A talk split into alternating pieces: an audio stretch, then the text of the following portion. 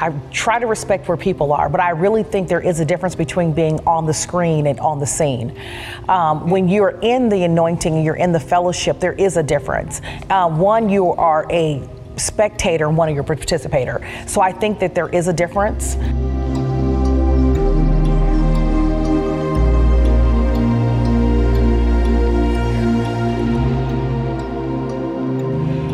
Good day, everyone. This is Pastor Dan Boone. I'm glad to see you today. I'm glad that you're with us. We have a very special guest here today, and uh, you're going to want to hear every word that she says. You might want to grab something to write down on, you know, uh, uh, get your smartphone out or get a piece of paper, even. That's something new and different. a, a, paper to write down on. But anyway, it's let's talk about it tomorrow, and we're going to have a good time for the next 15, 20 minutes.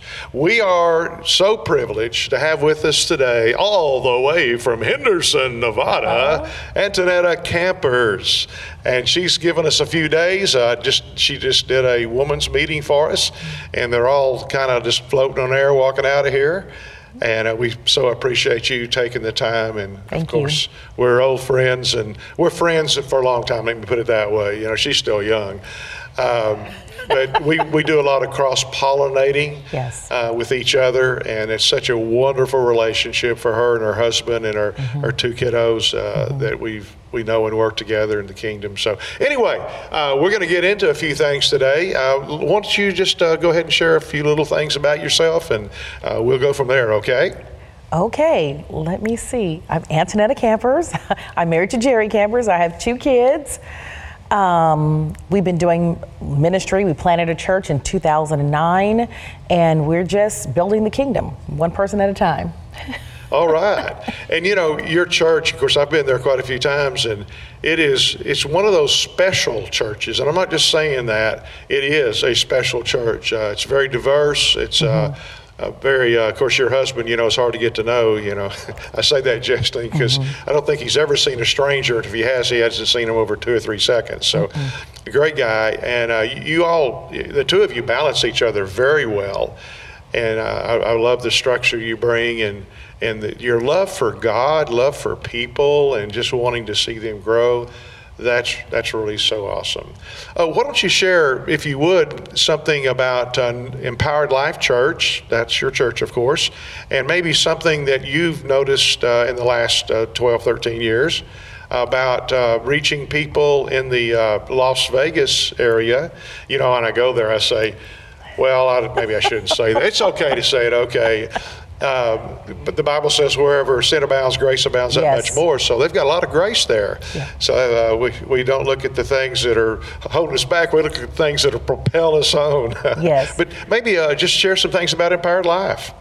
Um, well, I will say this: it's not the Bible Belt. We can't. I Jerry and I were in Texas before, and so the culture of Vegas, like you said, is different.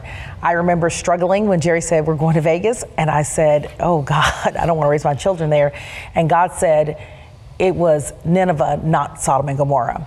And so that had to change my perspective. He said, You need to go preach repentance to it. So once I understood the assignment, I think I was more in line, you know, to be there.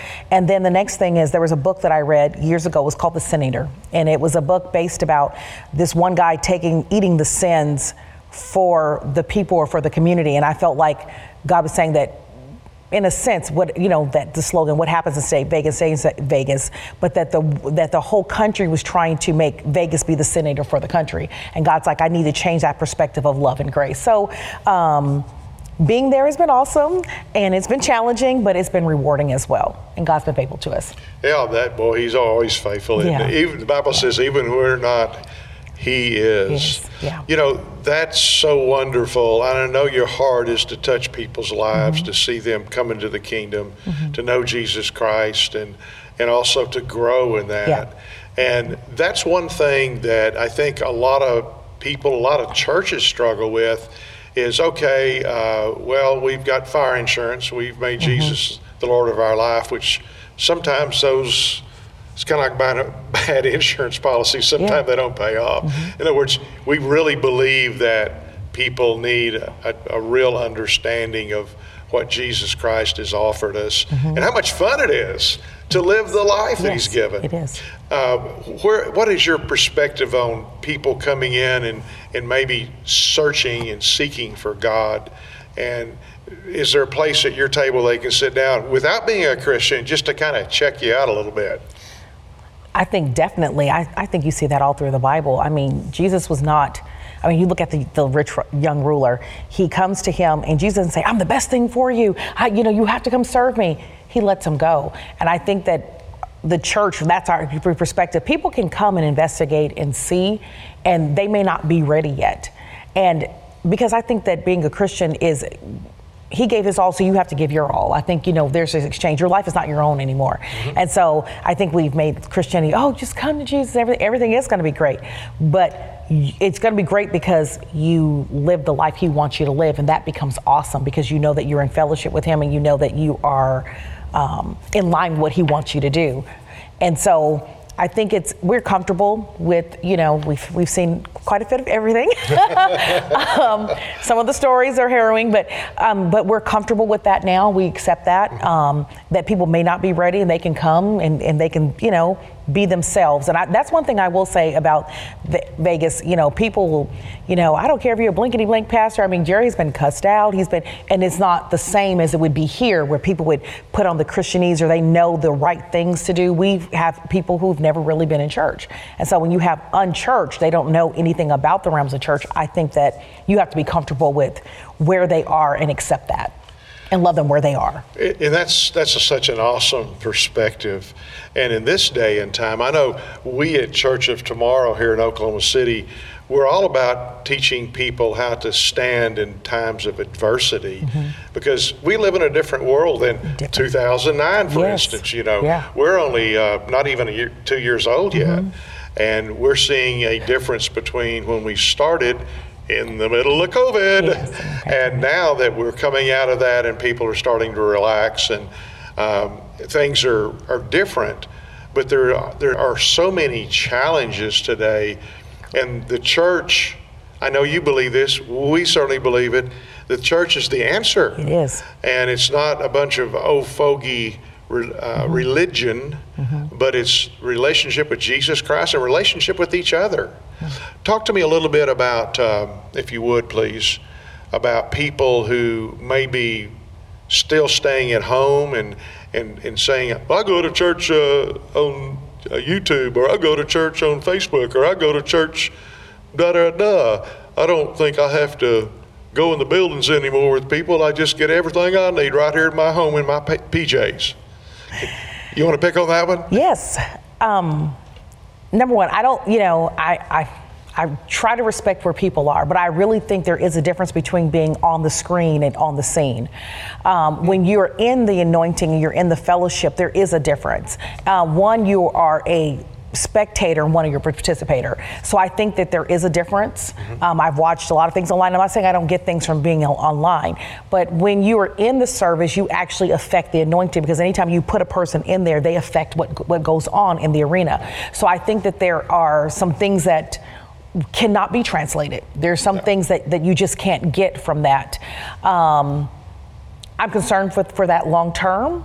Um, but at the same time, I know that because of the new era of church, that may be what we have to accept until p- God starts dealing with people that they need some type of fellowship and some type of um, touching of flesh, if that makes sense.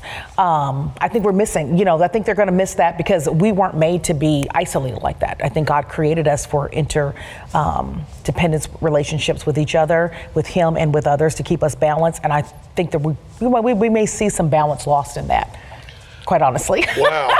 Folks, you just heard a home run right there. That was good, and it's so accurate of a description of what we need to realize as people. You know, Hebrews says, Do not forsake the mm-hmm. assembling of yourselves together, especially as the time approaches. Especially as the time approaches. And there's n- never been a time when we're closer to the end than we are now.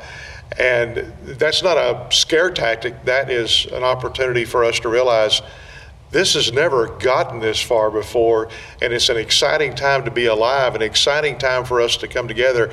And I'm enthused about what God has Yeah. for the church. You know, along the lines that you're sharing there, uh, I think it's also important that people who may not be a Christian or may be a Christian, but they're not really involved in church, um, to realize too that their their uh, fellowship time together uh, is is important, and this is an opportunity to come to church. People are coming back. Uh, you don't feel like you know you're going to be singled out because you're coming to church now because churches are starting to build back in, in as far as the number of seats that are taken, and and that itself is is so important. And you know, you may have heard people at church use the word fellowship rather than just social activities. Yes. And that's exactly what you're saying.